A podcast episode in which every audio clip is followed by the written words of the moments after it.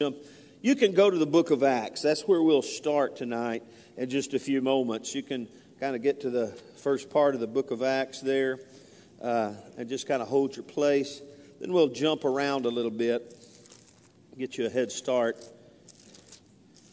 Amen. Are you ready? Tonight, what we're going to continue talking about is our theme this month accomplishing the mission of Jesus, making missions our mission. And that's what we really want to do. We want our hearts to become missions minded. Now, when we think about missions, we think about Africa, about Haiti, about, uh, you know, other parts of the world, Me- Mexico. You know, we support uh, uh, efforts in, in many different places, China and just all over the world. But how many of you know there's mission field right here in southeast Texas?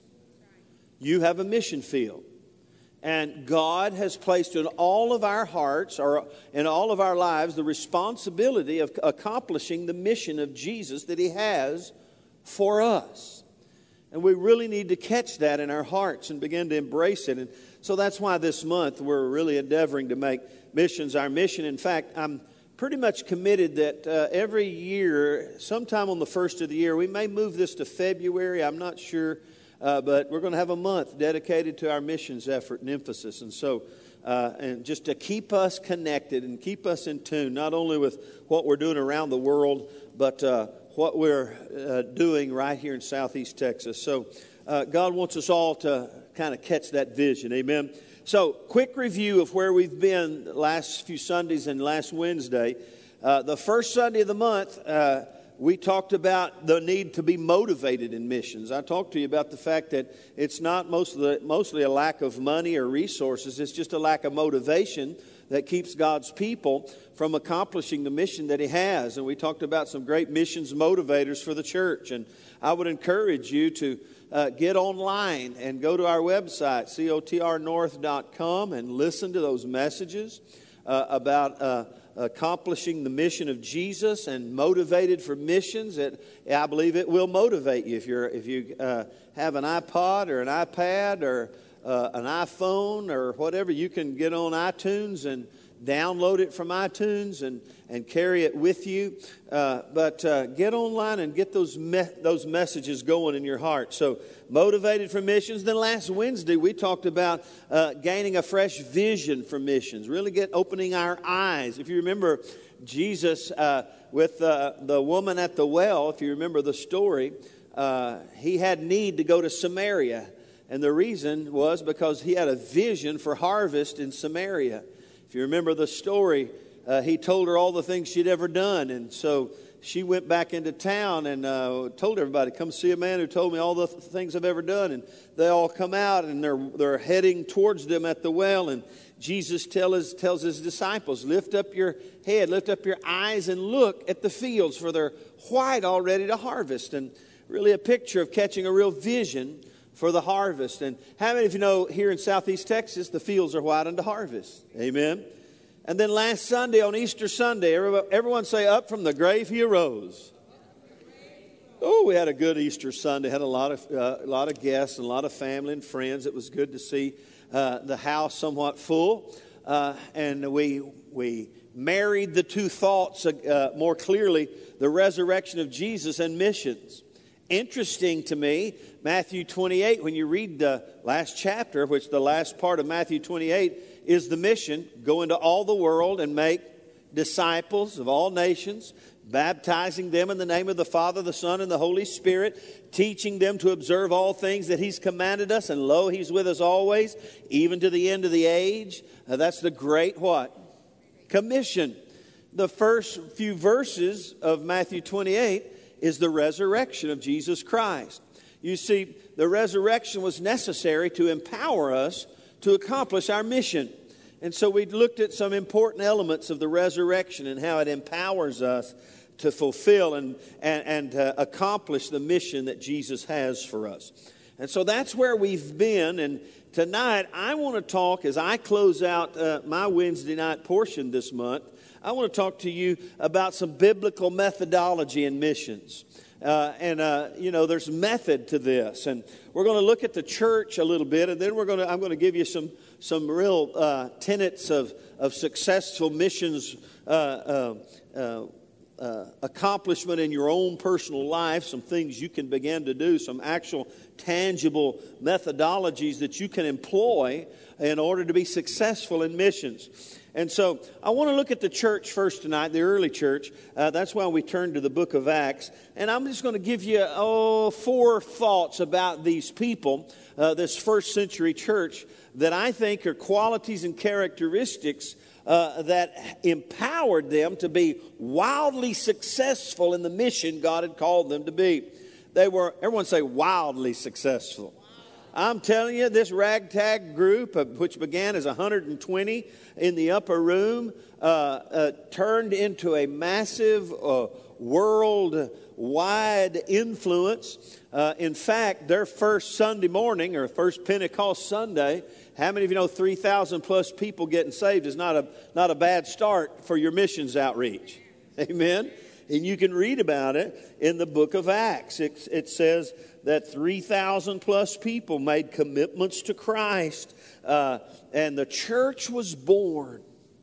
And so they were wildly successful. And, and as, we, as you study history and look through and begin to do a little deeper uh, study, you'll discover that in you know, the book of Acts is about a 40 year span. How many of you realize that? You know, when you read verse chapter 18, 19, it's some of it's years after the first century church was born. Uh, and so uh, it, it, it covers a 40 year span. And uh, most biblical historians and scholars uh, agree that they reached the entire known world with the gospel in a 40 year span. That's a phenomenal accomplishment, which began with 120 ragtag, uh, war torn, uh, you know, wounded soldiers who got filled with the Holy Ghost. So, so to look at them from a missions perspective is very important. It's exciting to me that they weren't all educated, they weren't all, you know, religious, uh, and early, you know, didn't have a strong religious heritage. Uh, but God used these guys. In fact, the leader of the bunch, Peter, was just an old cussing fisherman uh, who, who wasn't very good at that. And uh, God used him in a dynamic way. So here we go. Let me give you four thoughts about these people that you can look and you can apply into your life. We can apply into our life and it's a corporate perspective. I want to show you a, a, corporate perspective. But and so corporately as a church family, they were wildly successful. But how many of you know the reason they were wildly successful corporately is because they were allowing God to do some things in their lives personally. Amen. And so these apply to us personally and corporately. Here we go. Number one, the first thought that I want to tell you uh, about the, the, the church uh, that I think is so important is, is number one, they were a submitted people they were a submitted people. Let me show you this. They were submitted to God and to one another. Everyone say to God and one another. And when you read the book of Acts, you will discover this to be true. Uh, just the fact that, that Jesus told them to go to Jerusalem and wait for the promise of the Father, and they did, mean, reveals the fact that they were submitted to the directive of God in their life. But when you look at them from a corporate standpoint, you will discover that they were not only submitted to God, but they were submitted and in unity and harmony with one another. Look in Acts chapter 2, verse 42. After the Holy Spirit has been poured out and the church is born, and verse 41, it says 3,000 souls were added to them. Look what it says in verse 42. Uh, uh, mm, uh, yeah, 42. And they, they continued steadfastly in the apostles' doctrine and in breaking of bread and prayers. Uh, uh, well, let me. Sh- oh, verse 46. That, that's the one. So continuing daily with one accord. Everyone say one accord. They were with one accord in the temple. So, so they, you, you see that they were not only submitted to God, but they were submitted to one another. In fact, go back to the beginning where when Jesus said, Go to Jerusalem, wait for the promise of the Father, go back to chapter 1, verse 14. These all continued with one accord in prayer and supplication. Not and that's there it shows it. They were submitted to God in prayer, but they were together and unified together at the place of prayer.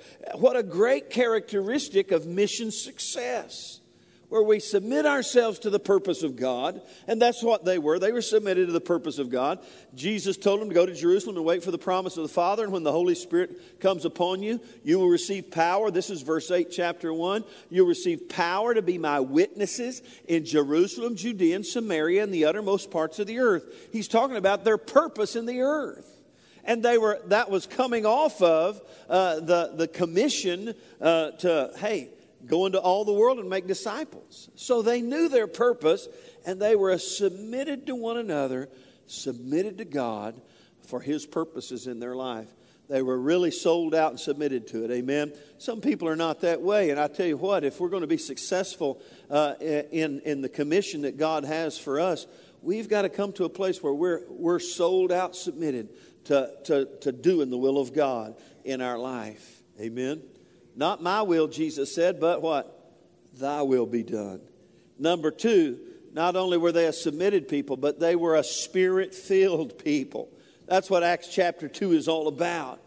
When you read it, it says, When the day of Pentecost was fully come, verse 1, they were all, there it is again, with one accord in one place. Suddenly there came a sound from heaven as of a rushing mighty wind, and it filled the whole house where they were sitting. And there appeared to them divided tongues as of fire, and one sat on each of them. And they were all, everyone say, they were all.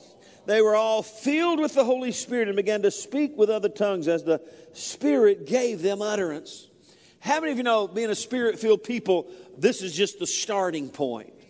They were filled with the Holy Spirit, and then we began to see them. And, and you could say this about this point number two a spirit filled slash supernatural people. Because when they got spirit filled, supernatural things began to happen. And if you, you know, I rem, you look into Acts chapter 3, Peter and John on their way to the temple to pray. And they're, they're, they're in the routine of life, praying and seeking God. And there's the one who was lame and he's begging for alms by the gate and he he's alms for the poor alms for the poor. And and and peter said this phrase. He said silver and gold have i none but what i do have. Everyone say what i do have. Look at your neighbor and say what we do have. Let me tell you what we do have. We have the power of the holy spirit. The same holy spirit that was poured out in the early church is available for us today. Could I get a better amen. And it brings power to witness that's what Jesus said in Acts chapter 1, verse 8. When the Holy Spirit comes upon you, you will receive supernatural power to be my witnesses. And that's a, that's a, a, a real testimony to fulfilling the purpose of God. That's why Jesus said, Don't leave Jerusalem without the Holy Spirit. They were a spirit filled people.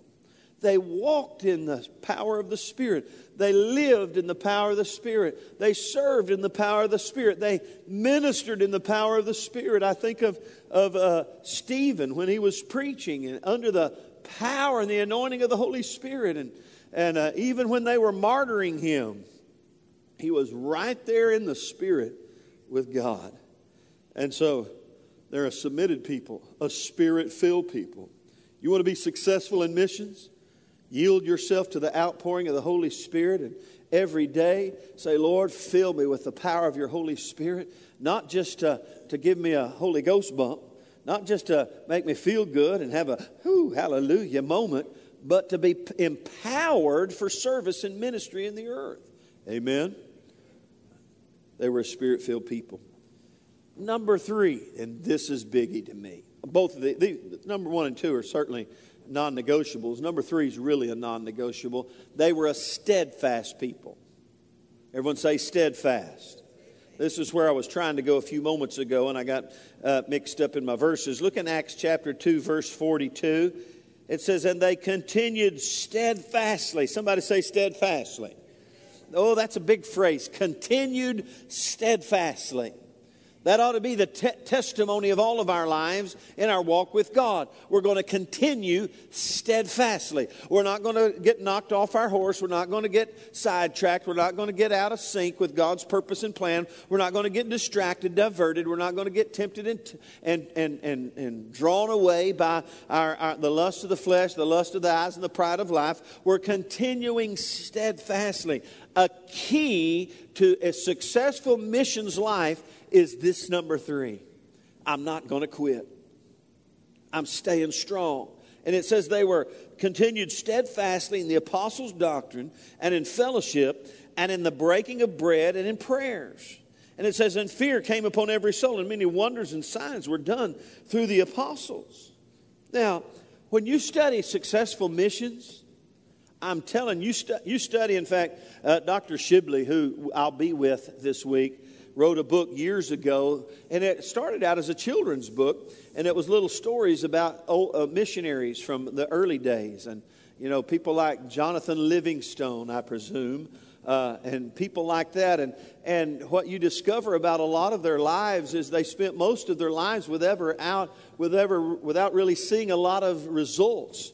But their steadfast life of missions commitment produced long term results that go way beyond their own lives. And, uh, and so that's got to be the, the testimony of our life. Man, I, you know what I'm going to do? I'm preaching this in, in uh, Africa. This is, hey, this is stuff right here. And these guys, these guys on the front lines got to hear about being steadfast in their commitment to, to, to, to missions and making a difference in their area.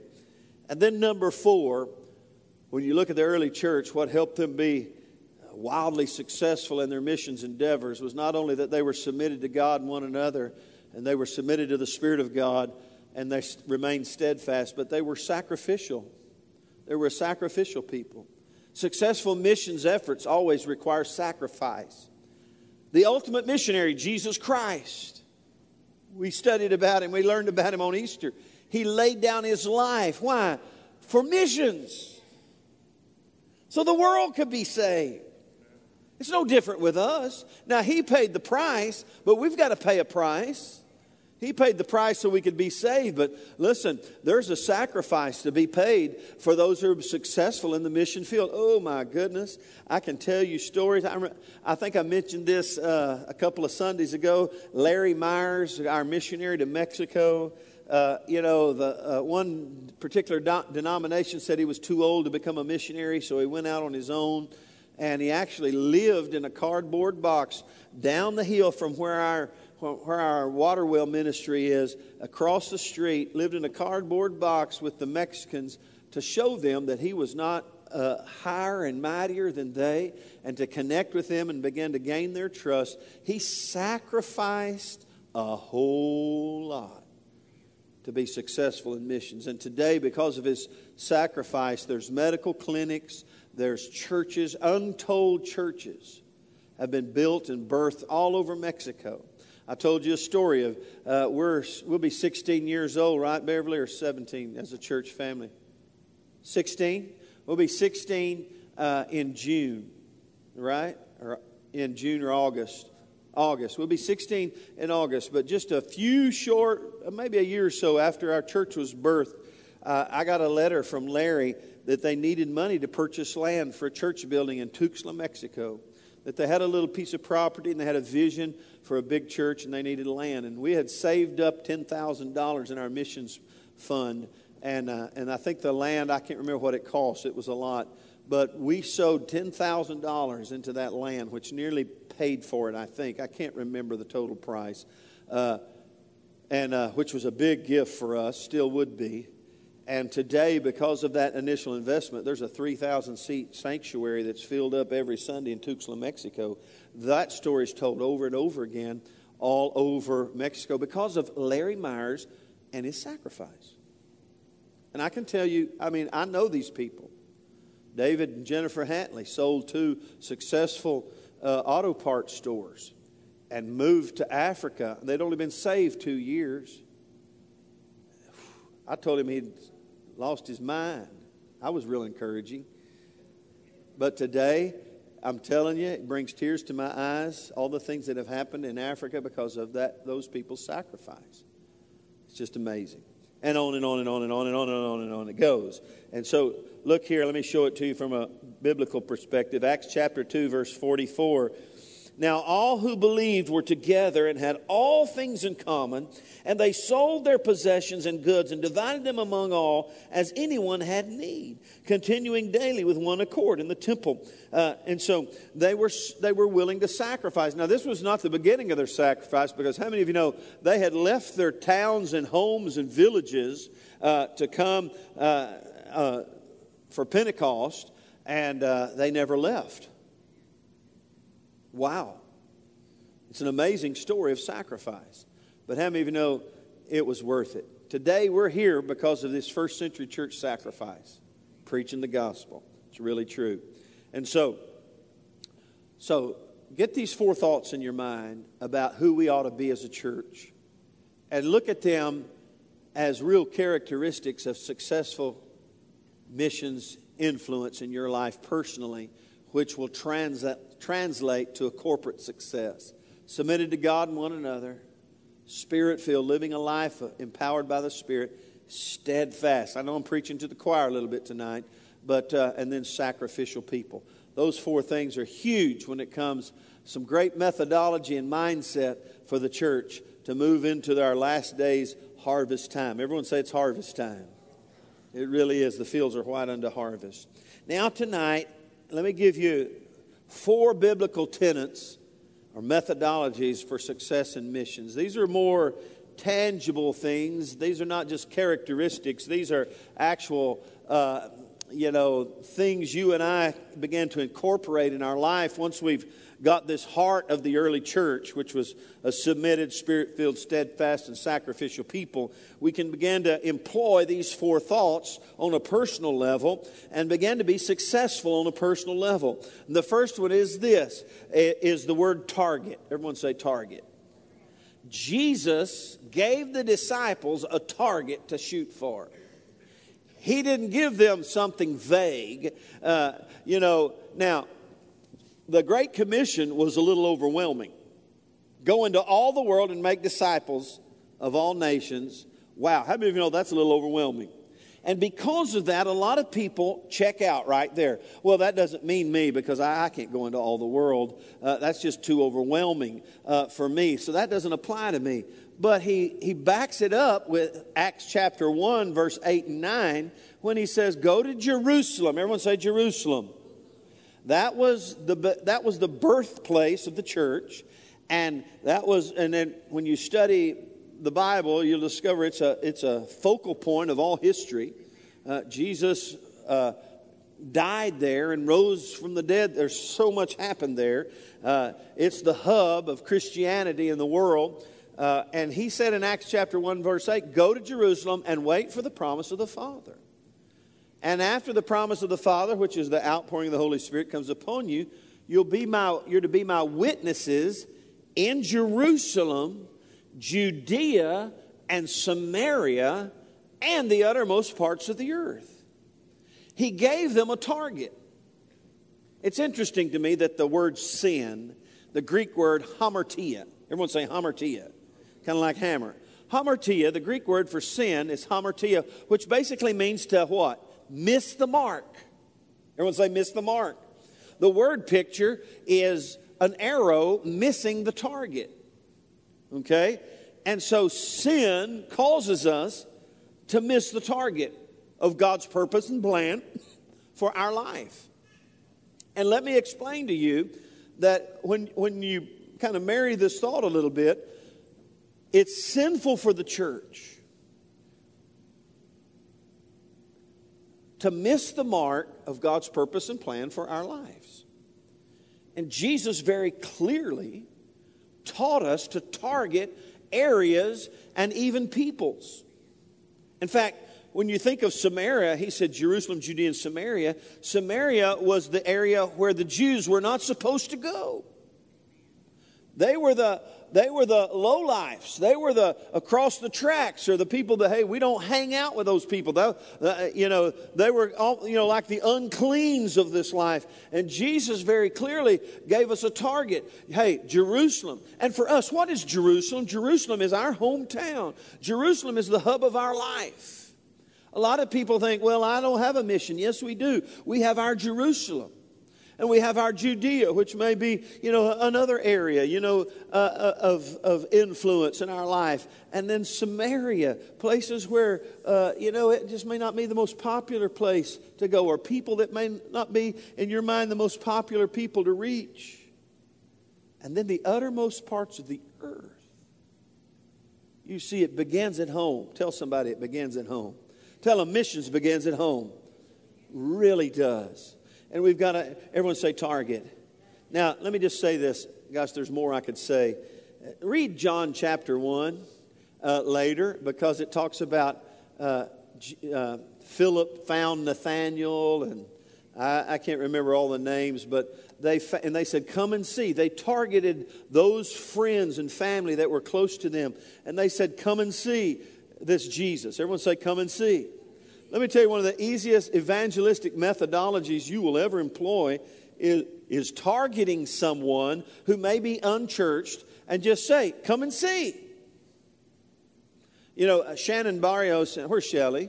Shannon, Shannon told me this. I don't know if it's true. You could tell, tell. He said, because you had both sides of the family. And I said, well, did the family enjoy church? He said, oh, yeah, they, they just enjoyed themselves. He said, they chuckled right along with you and thought you were a little funny at times. And, and uh, so I guess I connected with them a little bit. Uh, well, you know, all they had to do with their family, just come and see. Pretty easy. Not hard. Everyone say, come and see. Come and see. Everyone say, come and see. And so, but you've got to target people. And it, and it, we think many times, oh, the Spirit's going to lead us. Well, that may be the case. But how many of you know the Spirit's already led us to go into all the world and make disciples of all nations? And so we've got to begin to target. And if there's one thing I could tell you tonight, that you could leave this place and be- begin to experience new levels of success in your influence in other people's life, you begin to put a target on their hearts and say, That person, I'm going to begin to pray for. That person, I'm going to begin to listen to the Spirit of God in behalf. That person, I'm going to begin to pray for an open door of opportunity into their life. I'm going to begin to walk through the doors that God opens for me with that person, with that family, uh, or even that region. You know, it's a, I was talking to a friend of mine on the phone he said, we're talking about missions, and I was telling him I'm heading to Africa. He said, he said, it's amazing to me how God speaks to people and tells them to target an area and go to a certain area and begin to serve. That's really true. So everyone say target. And here's a promise. I really believe this. Whatever, whoever you target, God will target. Amen. He'll put, he'll put his he'll put his crosshairs on their life. If you'll begin to put your, your influence and your target on friends and family or people, certain people, He'll put His crosshairs in a very special way and He'll send His Holy Spirit ahead of you. Amen. So it's a great, it's a great biblical tenet and methodology for you to begin to be successful in evangelism. You th- if you think uh, you want to be used by God, God really wants you to be used by Him to touch people's life. The next part the next biblical tenet is the word touch. When you begin to target people, you've then got to reach out and touch them. And I'm not speaking just of a physical touch, though many times a physical touch is, is pretty valid. You know, if someone's feeling like nobody cares and you come up and put your hand on their shoulder and say, Man, how are you doing? It certainly has influence, but the word touch goes way beyond just a physical touch. It, it's touching people's life and getting into the middle of their life. Hey, Luke chapter 5, Jesus and Peter is, the, is a great example. You can read it later. It's where Jesus called Peter to be fishers of men. And uh, the story, one of my favorite passages, one of my favorite stories, Peter, he's there. He hadn't caught, they've not caught anything all night. Jesus walks into the middle of their life. Sam and Mary and Beverly and I and some others were there last, was it last year? 10th or 2010. Uh, and uh, really close to where this happened. Walked into his life uh, and uh, there he was, unsuccessful. And Jesus walks up with a big crowd and begins to draw attention to his, un, his lack of success. Oh, they fished all night and caught nothing. Can I get in your boat? Everyone say, get in his boat. That's a phrase that, that really represents this word here. Jesus got into the middle of Peter's life. Can I get in your boat? And Peter led him into his boat. And he preached from the sea. And then he ministered. Peter was convicted. He ministered to Peter. Peter left his boat and followed Jesus. And the reason he did is because Jesus touched his life not only with his words, with it, but with his personal interest in his life. And could I tell you, as a spirit filled people, our words are anointed and they touch people's life. But then when we began to get into their life, you know, some people, some people are so afraid of the world. We're in the world, but John 17, Jesus said, I pray that you, they're not of the world. Keep them safe in the world, but we can touch the world. And so we need to understand that. We're the light. People get shook, churches get shook up, and Christians get shook up about the darkness. Listen, we're the light. Look at your neighbor and say, We're the light of the world. That is influence. What did Jesus said? You're salt and light. It's all about influence. It's all about moving into somebody's life and, and touching them with the power of the gospel. And when you touch them, with the anointed love of God in your life and your care and your concern, it will change their life. I'll never forget years ago, and I've been in full time ministry a long time, so to be out in the workforce is my stories are kind of old. Uh, but uh, I worked at a cabinet shop with a bunch of Hispanic brothers, uh, and they would all talk in Spanish and laugh at me. And my dad told me, he said, Well, you tell them this, and they will think you understand Spanish. Because I knew they're talking about me, then they laugh. I didn't know what they're saying. He said, You tell them this, El burro sabe más que tú. Anybody know? The burro knows more than you. Uh, and he taught me that. It's not very evangelistic, but it made them think that I understood Spanish. But I'll never forget years ago, the one of the, my worst, he knew, they called me, they called me red when I used to have red hair and preacher man and, and they would taunt me. They would literally taunt me with, with sinful things to see if the preacher man would, would uh, join in with them. And I'll never forget this one guy. He was, he was my worst. Uh, he just came against me. But one day, this man called me weeping. Can you help me? And I said, What, what, what do you mean? His son had got thrown in jail and was fixing to go to prison and all kinds of things. And he was a broken man and he needed someone's touch. And I began to minister to him. And I thought, man, I would have never believed this would have happened in a gazillion years. But hey, it does happen. And so, but if we shut ourselves off to the darkness, we'll never be able to touch the darkness. Amen. Everyone say target. Everyone say touch. You see, here's the thing about people people don't care how much you know until they know how much you care. That's an old saying, but it's really true. The world doesn't care how much you know about the Bible or about God, but they do care if you care. They don't care how much you know till they know how much you care. When we show them how much we care, then we can begin to influence them, them, them with how much we know. Amen. So we've got to target people. We've got to begin to touch people, touch them in their spirit, in their life, and bless them and encourage them, pray for them. And then, number three, the word tell. We've got to tell them some things.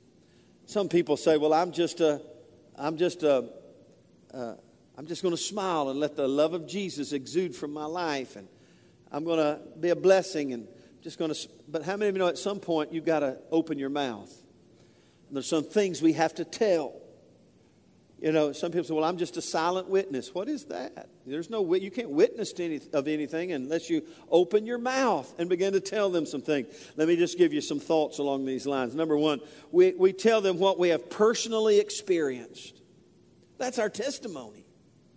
In fact, uh, John chapter 9, I think it's John chapter 9, verse 25. Let me jump over there quickly uh, and read this verse. I hope it's the right one. Uh, it says this He answered and said, Whether he is a sinner or not, I do not know. This was a guy who had been healed. He said, One thing I know that though I was blind, now I see.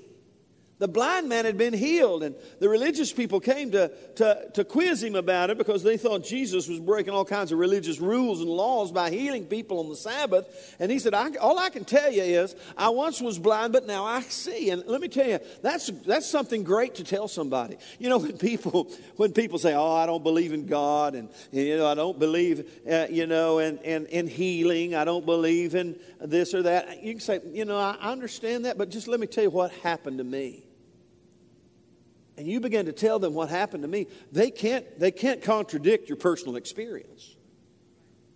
They may think you, you know, a few bricks shy of a happy meal or whatever, but when you tell them, listen, I was, I was addicted to this, addicted to that. I was messed up on the inside. I was all hung up, and I realized that Jesus was hung up from my hang ups, and I gave my life to Him. And I'm telling you, I lost the desire for this. God set me free from that. I now have the joy of the Lord in my heart. I'm happier than I've ever been. I'm on my way to heaven from Beaumont, Texas. They can't argue with what you tell them about what happened to you. And we need to tell them, hey, this is what happened to me. Because really, how, how many of you think if you're trying to be a good missions minded person, you say, Well, you know, I got this friend at church. Let me tell you what happened to him. Well, now that's okay, but no, they want to know if it's real to you. Amen? So you, we, we tell them what we've personally experienced, and then we can tell them, and this is from Acts 4.20, what we have seen and heard. What we've seen God do in other people's lives is just as valid. Acts chapter 4, verse 20, when they were uh, um, uh, forbidden to speak in the name of Jesus. Uh, verse 19, but Peter and John answered and said, Whether it is right in the sight of God to listen to you more than God, you judge. For we cannot but speak the things which we have seen and heard. Everyone say, seen and heard. And so uh, we tell people what we've personally experienced. We tell people what we've seen and heard, what we've witnessed with our eyes, what we've heard from the Word of God, so on and so forth. And then, number three, we tell them what we know to be true. And let me tell you something the Word of God is true and righteous altogether. Amen. How many of you know the gospel is true? It's the truth that sets people free. And we've got to tell them the truth. I think of 1 Corinthians 15 that we shared Sunday. This is the gospel. This is the good news. Christ died for our sins according to the Scriptures, and three days later he rose according to the Scriptures. This is the truth. And what Paul went down this long dissertation if Christ is not risen, then our faith is futile, and, and, and we're all in our sins. But let me tell you something that's true Christ really did rise from the dead. That's true. In fact, did you know when you do a serious study of the resurrection of Jesus Christ, most, most uh, honest, um, open minded uh, scholars come to the conclusion that really did happen? It's not just a fairy tale, it's the truth. And we tell them what we know to be true. Now, let me give you three great scriptures. This is the truth. Some people call it the Roman road. Romans 3:23, write it down. What does it say? Romans 3:23. For all have sinned and fallen short of the glory of God. That puts us all in need of a Savior, right? I had a preacher friend of mine preaching about this years ago. He got a little, uh, almost a blooper. He said, We've all sinned and fallen short. He said, We all got a bad case of the fallen shorts. Anyway, that didn't sound right. Romans 3:23. We all have sinned and fallen short of the glory of God. Romans 6:23. What's that? The wages of sin is death, but the free gift of God is eternal life through Jesus Christ our Lord. Man, these are powerful scriptures. We need to have these. We need to know these. These are truths. These are, these are biblical truths that we tell people. Romans 3.23, all have sinned and fallen short of the glory of God. Romans 6, 623 the wages of sin is death but the free gift of god is eternal life through jesus christ our lord that tells us a world of information we can have eternal life through christ and then romans 10 9 and 10 if we confess with our mouth jesus is lord and believe in our heart that god raised him from the dead we shall be saved for with the mouth confession is made, uh, ooh, to salvation. I got to read this. I'm about to booger the last part. Uh, Romans 10, 9 and 10. For with the heart one believes unto righteousness, and with the mouth confession is made to salvation. Those three great verses that we tell people when they began to be quickened in their heart and began to be touched in their life. Well, let me just tell you what the Bible says. All have sinned and fallen short of the glory of God. You can't work your way to God where, where there's no way we can be good enough to get to God. In fact, Romans 6.23 says, the wages of our sinful life is death, but there's a gift God gave us. The free gift of God is eternal life through Jesus Christ our Lord. Through what He did for us. What did He do for us? Well, Romans 10, uh, 9 and 10 says, if we confess with our mouth and believe in our heart that Christ Jesus, God raised Christ from the dead. That's what He did for us. He died for us and paid for our sins on Calvary's cross and rose again so we could have new life. We just got to embrace that. We've got to confess that in our heart and invite Jesus Christ into our heart, and we can be born again. You see, we got to target people, we got to touch them, and we've got to tell them some things. We've got to tell them what's happened to us. We've got to tell them what we've seen and heard. We've got to tell them what we know is true. This is the gospel. It is true. Amen. Whew, man. And then number four. And this moves it beyond the moment of their salvation to teach. Everyone say teach. And that's, of course, from the Great Commission Matthew 28 19 and 20. Go into all the world and make what?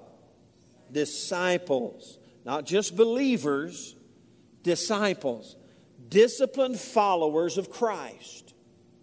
That's what a disciple is. Disciplined in the things of God. Make disciples of all nations, baptizing them in the name of the Father, the Son, and the Holy Spirit. And catch this part teaching them. Everyone say, teaching them teaching them to observe all things that he has commanded us. And he said, And lo, I'm with you always, even to the end of the age. So, the command of God and the commission of God and the mission that God has for us is not just to tell somebody, but once they believe, we got to teach people. That's, what, that's a large part of what the church is all about equipping. In fact, Ephesians 4 11 says the leadership of the church, the pastors, the teachers, the evangelists, the prophet, uh, those, those biblical gifts to the body of Christ, they're given to the church for the equipping of the saints for the work of the ministry. You see, tonight we're being equipped for the work of the ministry. That's what Sunday and Wednesday uh, and, and Bible studies and things are all about. It's for the equipping of the saints to raise people up as, as committed disciples, followers of Jesus Christ, who reproduce after like kind. Amen. Let me ask you a, a telling question you don't need to answer. Do you want people reproduced in your spiritual state? Think about it. Would you want people to follow Christ like you follow Christ? Paul the Apostle said that boldly. He said, Follow me as I follow Christ. In other words, I'm being a good role model and example to you. I'm following Jesus. You do what I do, you follow after me. In fact, you imitate me, he said. You do what I do. Uh, uh, uh, do we have the kind of walk with God where we could tell people that, hey, let me teach you some things. You just follow me and do what I do? You live how I live, and become a disciplined follower of Christ. Wow. Think about it for a moment. Well, what's the old mantra we used to? Well, all I can say is do as I say, not as I do. How hypocritical is that? How many of you know there's no influence there? And that's why we see in Acts 2:42, and they continued steadfastly in the apostles' doctrine, in teaching. You know, there's a mindset about a lot of people in church. You know what a lot of people's mindset is? Experiential only. When they come to church, they are expecting an experience. Whoo, man, worship was good today. Woo, preacher, you preach good today. Or, well, walk out. Oh, not much experience. They're wanting some kind of experience. Let me tell you something. When you grow up, sometimes it's, uh, or to grow up, it's not all about experience. It's about learning, which will move you to another level of experience. Are you with me? And so, hey, I thank God for the experiential moments. But listen, if we think all church is is one big weekly Holy Ghost, you know, glory to God, you know, you know, crew, you know, carnival for the saints. You know, Pastor Ron says, you know, a lot of people look at church like a big carnival. They, they, all flood in the gates, lock the doors, and ride the rides. Whee! We're having church. Whee! That's not a it's not a cruise ship for the saints, it's a fishing vessel for sinners. And we've got to grow and we've got to learn. And we've not only got to grow and learn ourselves, but we've got to teach. And you say, Well, I'm not a teacher. Oh, yes, you are. You just may not be a very good one. I love what, uh, who was it? Uh, oh, uh, Tim Tebow, you know, he was at some church out in somewhere in Texas on Easter Sunday, and that'd always be kind of cool. I, in fact, I saw him on the news. He actually called this church. Can I come and share my testimony on Easter? Man, i am waiting for those kind of calls. And uh, but they were. He was talking about being a role model. And he said, "Yeah, these all all these athletes are role models. Most of them are just bad ones." We're teaching the wrong things. I'll never remember, forget Charles Barkley. He said, I'm not a role model. I'm not a role model. I wanted this is years ago when he's still playing basketball. I said, Yeah, I, I, I, right in the TV, yes, you are. You're just a lousy one. And so, hey, God's looking to us to be role models and people that other people want to follow and be influenced by. Turn over to one final verse on this thought. 2 Timothy chapter 2. 2 Timothy chapter 2.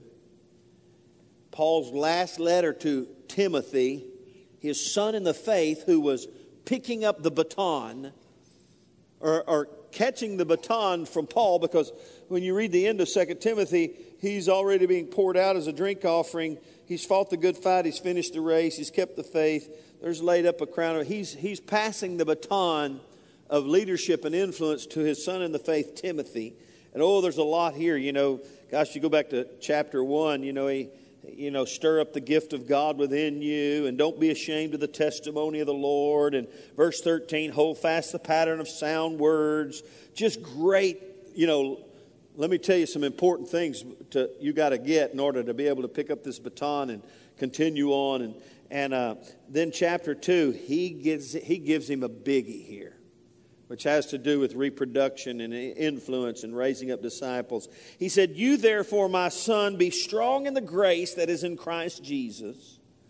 And the things that you have heard from me among many witnesses, commit these to faithful men who will be able to teach others also. Wow. Commit what you've got from me to other faithful men who can then take what you gave them that I gave you and they can give it to somebody else. It's the principle of reproduction, of reaching our world for Jesus. You know, when you, th- when you think of the Great Commission, as I said earlier, a little overwhelming. Go into all the world, make disciples of all nations, baptize, hmm, a little overwhelming. How many of you know the principle of reproduction and multiplication is a powerful one? And I don't, I haven't followed this through. This would be a great thing. It just came to me. Would have been a great thing to have followed through with here. But maybe I can do this before I get to Africa. That if every born again Christian in the world right now, this year went out and reached someone for Christ and invested within them what they've been taught, like Paul said, and they go reach someone. And then they go reach someone, and every, everybody keeps reaching one, we could win the world in a very, very short time. It's really true. Oh, but Pastor, that was just mathematical gimmickry. Hey, Coca Cola has evangelized the whole world. I'm telling you, I've been all over the world. You can be some of the most poor, pathetic, rundown places where they sleep on cardboard pieces on dirt floors and they got Coca Cola and cell phones. It's the weirdest thing I've ever seen. You look inside a little shack, a little baby literally in Mexico, laying on a piece of cardboard on a dirt floor with slat boards, looking through it. You can see all the way through the house to the other side, and the wife's, uh, mama sitting out on, on the front talking on a cell phone. I just go, it's amazing. Drinking a Coca Cola. I don't know. It's just crazy to me. And so they've done it. And we can do it too. Amen. Target, touch, tell, and teach. You take those four things and begin to apply them to one person.